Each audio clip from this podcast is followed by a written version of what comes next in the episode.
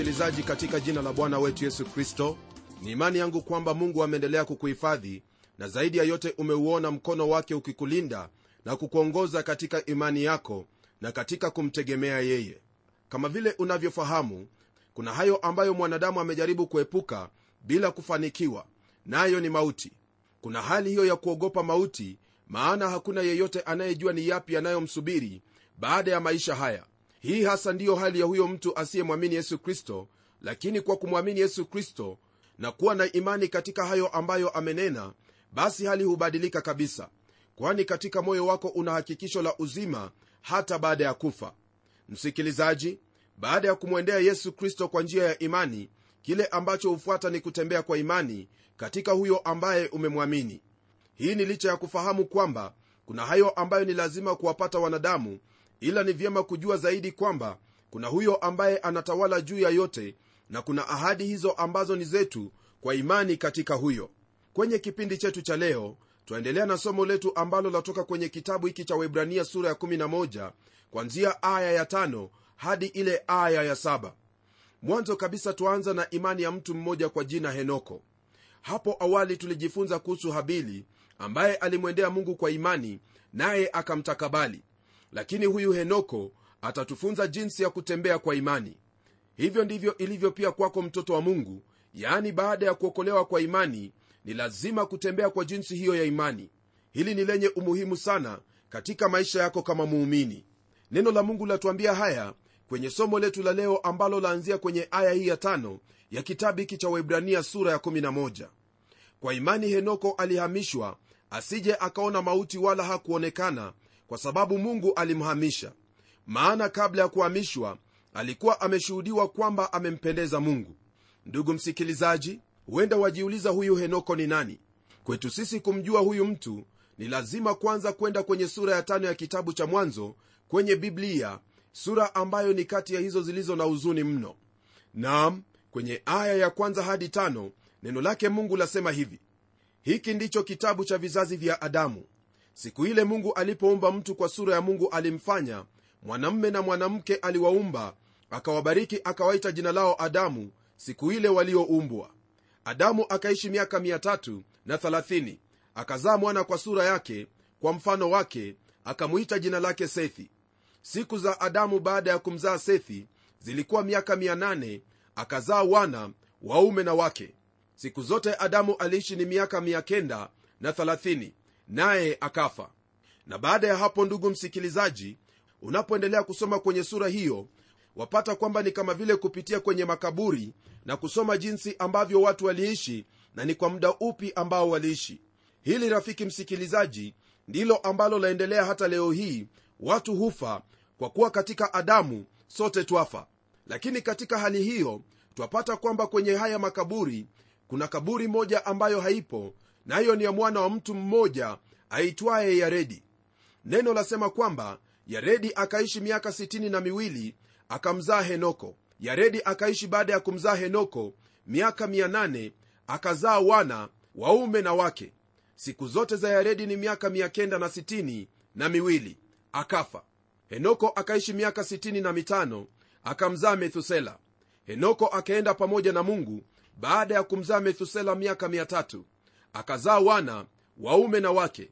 Siku zote za henoko ni miaka 3 na 65 henoko akaenda pamoja na mungu naye akatoweka maana mungu alimtwaa ndugu msikilizaji haya ambayo tumeyasoma ni kwa mujibu wa kile kitabu cha mwanzo sura ya 5 kuanzia aya ya 19 hadi 24 kwa njia hiyo basi naamini kwamba umefahamu kuhusu habari zake henoko. Na jambo la kutazama hapa ni hili baada ya henoko kumzaa methusela alienda pamoja na mungu. Neno la mungu alisemi yale ambayo henoko alifanya kabla ya kumzaa huyo mwana. Huenda alipomtazama mwana wake alitambua jukumu lake naye akabadilisha mwendo wake na kuanza kwenda pamoja na mungu. Neno hili lasema kwamba baada ya henoko kumzaa methusela alizaa wana ila siku zake zahesabiwa kuwa ni 365 lakini huyo hakufa kwa kuwa mungu alimtwaa naam katika henoko mwenzangu twapata kuona jinsi ya kutembea na mungu kwa imani au mwendo wa imani. Mwandishi wa kitabu cha waibrania asema kwamba kwa imani henoko alihamishwa asija akaona mauti maana kabla ya kuhamishwa alikuwa ameshuhudiwa kwamba amempendeza mungu. Mwenendo wake ulimpendeza mungu sio kwa kuwa alifuata matambiko na sheria za namna fulani bali alitembea kwa imani. Hili ndilo ambalo lilimpendeza mungu yani imani imani ndugu msikilizaji ni kumtumaini mungu kwa hayo ambayo ameyanena au kuyaahidi kwenye neno lake. Kwa habari za henoko kutwaliwa twapata kwa mara ya kwanza habari za kunyakuliwa. Aliondolewa hapa ulimwenguni lakini siyo kwa njia hiyo ya mauti. Kwa hili tunao ujumbe wetu kama watoto wa mungu. Ijapokuwa kuna hao ambao huamini kwamba kanisa litakuwepo wakati huo wa dhiki kuu na mara nyingi wao hutumia nuhu kama mfano wa hilo wanaloliamini ni vyema ufahamu kwamba hivyo si ndivyo ilivyo maana mungu hajasema jambo kama hilo. Lile ambalo ni la muhimu kwako kuelewa ni kwamba nuhu anawakilisha sio kanisa bali hao watakaoongoka wakati huo wa dhiki kuu. Mungu ndiye atakayewahifadhi wakati huo. Lakini huenda wajiuliza hawa ambao wataongoka siku hiyo ni kina nani? Msikilizaji hao watakaookolewa wakati huo ni wayahudi wapatao laki moja alfu 44 pamoja na kundi au kusanyiko kubwa ambalo haiwezekani mtu kuhesabu la watu wa mataifa yote chini ya jua. Hawa sio huo mwili ambao twauita leo hii kuwa ni kanisa hasa kwa kuwa hili ambalo nalisema hapa ni lile ambalo latokana na kile kitabu cha ufunuo kwamba kuna hao ambao watatiwa muhuri miongoni mwa wayahudi na kundi kubwa la watu kutoka kwenye kila sehemu lugha na taifa. Naam hawa ndugu msikilizaji kama vile nuhu alivyopitia katika gharika wao pia watapitia katika dhiki kuu lakini mwisho kabisa wataokolewa na kuwa pamoja na bwana wetu yesu kristo. Nam ndiposa nasema kwamba nuhu anawakilisha hao. Swali ambalo hasa twafaa kulizingatia hapa rafiki yangu siyo habari za kujiuliza iwapo mungu yuwaweza kuwahifadhi watu wake kwenye dhiki. Maana hilo siyo jambo gumu kwake. Ila kile ambacho wafaa kujiuliza ni hili. Je mungu asema nini kuhusu jambo hili na neno lake ni kwamba waumini watanyakuliwa aliliambia lile kanisa la filadelfia kwamba kwa kuwa umelishika neno la subira yangu mimi nitakulinda utoke katika saa ya kuharibiwa iliyo tayari kuujilia ulimwengu wote kuwajaribu wakaao juu ya nchi naam hii ni kwa mujibu wa kile kitabu cha ufunuo sura ya tatu aya ya kumi. ndugu yangu kwa mujibu wa saa hiyo itakayoijilia ulimwengu saa au wakati huo umetajwa mara moja nayo yaitwa dhiki kuu.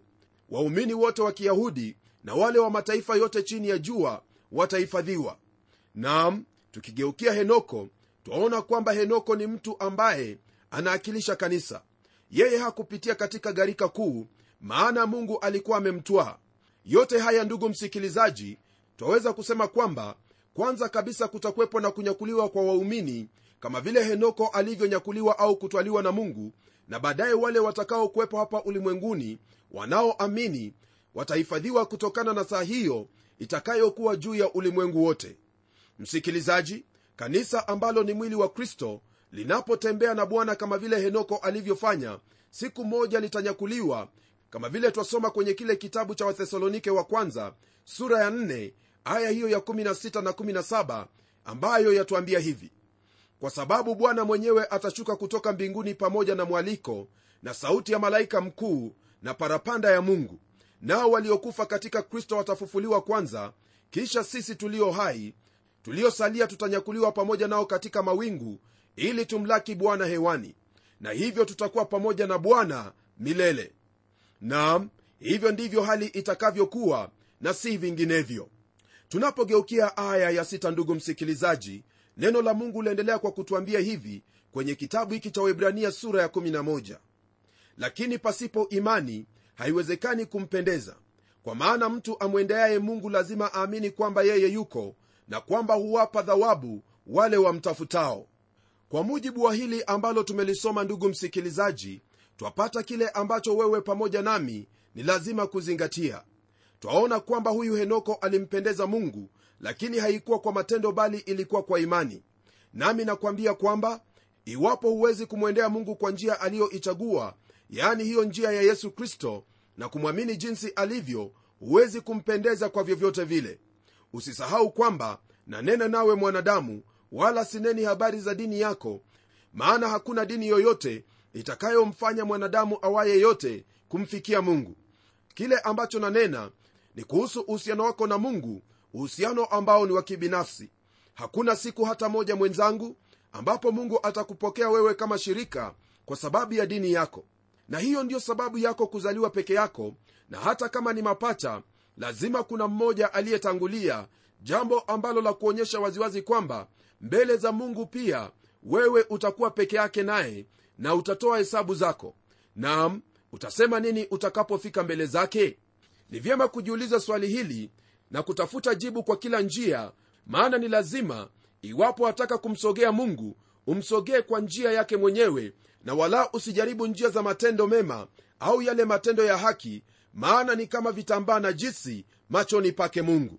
Naam jibu hilo halipo mbali na wewe ndugu msikilizaji maana jibu ni yesu kristo kwa kuwa yeye ndiye ambaye mungu amemchagua ili atupatanishe sisi wanadamu na huyo mungu aliye mtakatifu tunapoendelea rafiki msikilizaji neno lake mungu latuambia hivi kwenye aya ya saba ambayo hasa yatuelezea kuhusu imani yake nuhu. Neno lasema hivi kwa imani nuhu akisha kuonywa na mungu katika habari za mambo yasiyoonekana bado kwa jinsi alivyomcha mungu aliunda safina apate kuokoa nyumba yake. Na hivyo akauhukumu makosa ya ulimwengu akawa mrithi wa haki ipatikanayo kwa imani. Ndugu msikilizaji kwenye maandiko haya hadi sasa neno la mungu limetuonyesha jinsi ambavyo wale watu wa kale walivyoishi na mwenendo wao na mungu. Tayari tumeona na kutazama jinsi ambavyo habili alivyotanguliza kwa kutufunza jinsi ya kwenda kwa mungu kwa njia hiyo ya imani naye henoko akatufunza kwamba hatuhitaji kufanya msururu wa mambo na matambiko ili tumpendeze mungu bali kutembea naye kwa imani. Na sasa twataka kukutana na nuhu naye atuonyeshe jinsi ya kuwa washuhuda au mashahidi wa imani. Mara nyingi unapomsikia mhubiri akilihubiri neno hasa kumuhusu nuhu wengi wamezoea kusema kwamba nuhu alihubiri miaka 120 bila ya kupata mmoja aliyegeuka na kuingia naye safinani. Nataka kukosoa jambo hilo maana si kweli hata kidogo. Naam ni kweli kwamba wale wakaldayo ambao waliishi pamoja naye babeli hawakuingia kwenye ile safina ila nyumba yake yote iliandamana naye nuhu aliwaongoza watu wa nyumba yake kumfuata mungu jambo ambalo wengi wetu hatujalimudu bado. Ili tumfahamu huyu nuhu itatubidi kurudi kwenye kile kitabu cha mwanzo maana ni katika hicho kitabu ndipo twajulishwa habari zake. Nam hiyo ni kwenye ile sura ya sita ambapo tutaanzia kwenye hiyo aya ya tano inayosema hivi. Bwana akaona ya kuwa maovu ya mwanadamu ni makubwa duniani na kwamba kila kusudi analowaza moyoni mwake ni baya tu siku zote.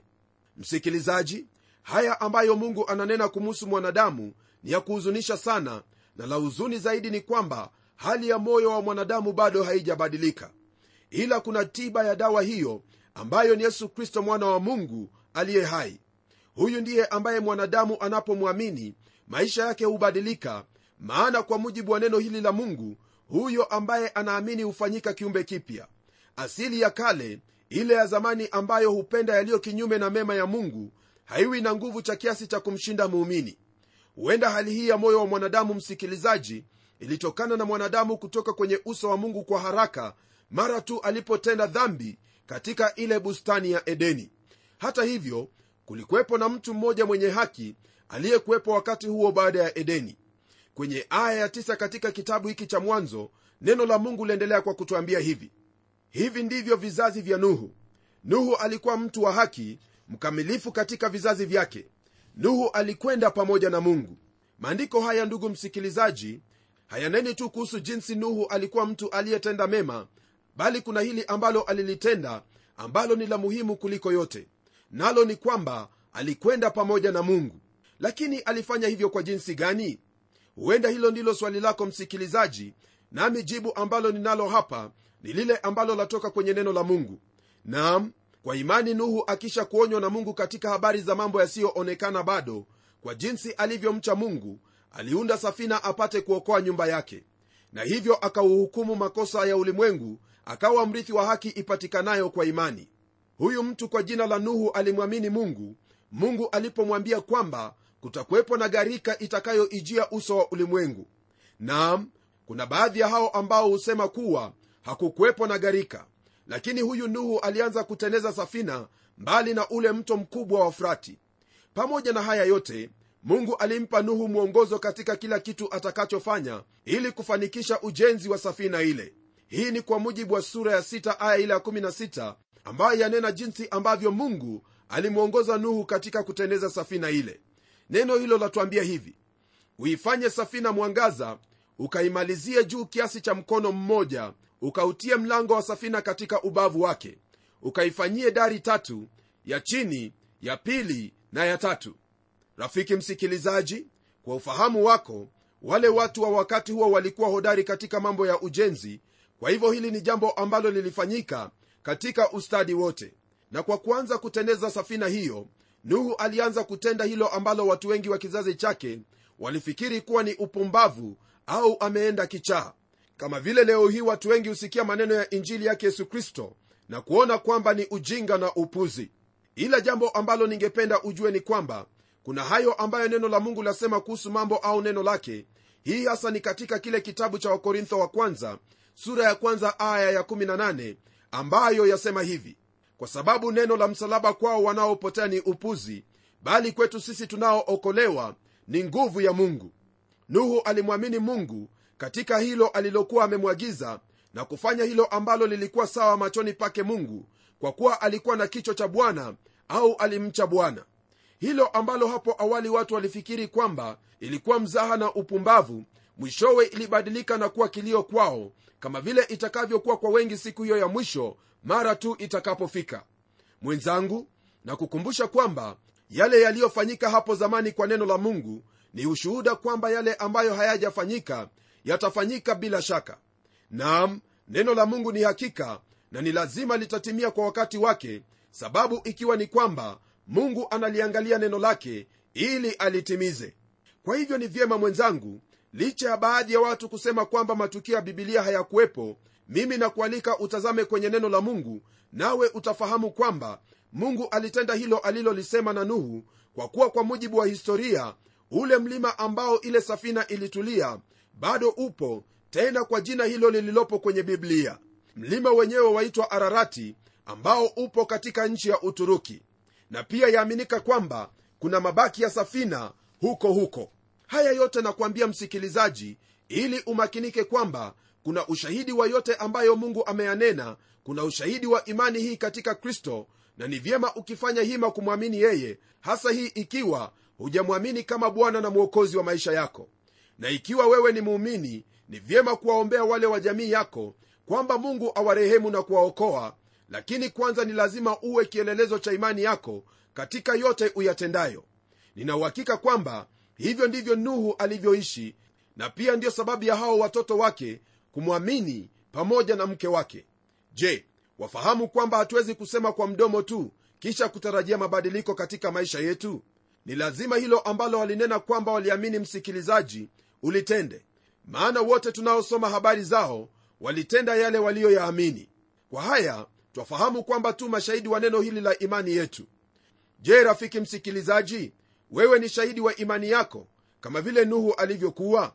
Iwapo ungelipenda kuwa shahidi la kwanza ni kumwendea mungu kwa imani kwa njia ya yesu kristo kisha kutembea naye kwa jinsi hiyo ya imani na kama vile tumeona hapa ni lazima kuwa shahidi wa imani hiyo kwa njia ya matendo najua kwamba haya ndiyo utakayotenda kwa kuwa wataka kumpendeza mungu kwa kila njia nami nashukuru kwamba waijua na kuifahamu njia hiyo njia ambayo ni yesu kristo. Lako ni kuendelea katika hilo maana hautaaibika wala hautapungukiwa kwa kuwa hiyo ndiyo njia ambayo mungu ameichagua. Ifuate njia hiyo nawe utabarikiwa utakuwa mrithi wa haki kama vile nuhu alivyokuwa. Hebu natuombe. Baba tena mungu wetu na kushukuru kwa ajili ya haya ambayo bwana umezidi kutufundisha. Mambo ambayo ni ya ajabu mambo ambayo ni ya kupendeza mambo ya kututia moyo na kututia motisha ili kwamba tuweze kuishi kwa imani tutembee kwa imani na kuwa washuhuda wa imani hiyo kwa njia ya matendo yetu na kila kitu ambacho twakifanya. Ni ombi langu kwamba katika maisha ya ndugu yangu msikilizaji haya yote ambayo ameyasikia leo hii bwana utamwezesha utayahuhisha katika maisha yake kwamba yapate kuwa dhahiri na ya kuonekana. Maana amepokea imani hiyo kwa hili neno la kristo ambayo hujenga imani katika wewe mungu uliye hai mwamba uliye imara. Na kushukuru kwa kuwa roho wako mtakatifu atatenda haya yote maana yeye ndiye kiongozi wetu yeye ndiye atakayemwongoza ndugu yangu katika kweli yote na hata kumsaidia katika hayo ambayo hayafahamu. Asante bwana maana kwa roho wako mtakatifu atafunuliwa haya yote kwa kuwa wewe unapendezwa kujifunua na kujidhihirisha kwa wale ambao wanakutafuta. Kwa hivyo nakushukuru na kulienua jina lako maana yatatendeka kwa utukufu wa ufalme wako na jina lako ambalo lahimidiwa milele na milele. Ninaomba haya katika jina hilo ambalo ni kuu jina la yesu kristo. Amen. Katika haya ambayo tumejifunza leo hii ninauhakika kwamba msikilizaji wangu umefahamu lile ambalo la kupasa kama mtoto wa mungu. Lifuate hilo nawe kama hawa watakatifu wa kale utampendeza mungu kwa imani yako. Tukutane tena kwenye kipindi kijacho kwa mafundisho zaidi. Na kutakia heri na baraka zake mungu. Ziandamane pamoja nawe sasa na hata milele. Mimi ni mchungaji wako jofre wanjala munialo na neno litaendelea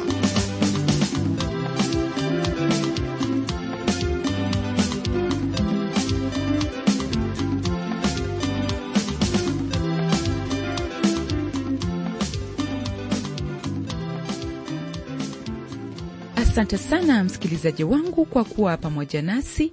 Na iwapo una jambo la kutuambia au una swali la kutuuliza tafadhali jisikie huru kabisa kutuandikia barua kwa mtayarishi kipindi cha neno transworld radio.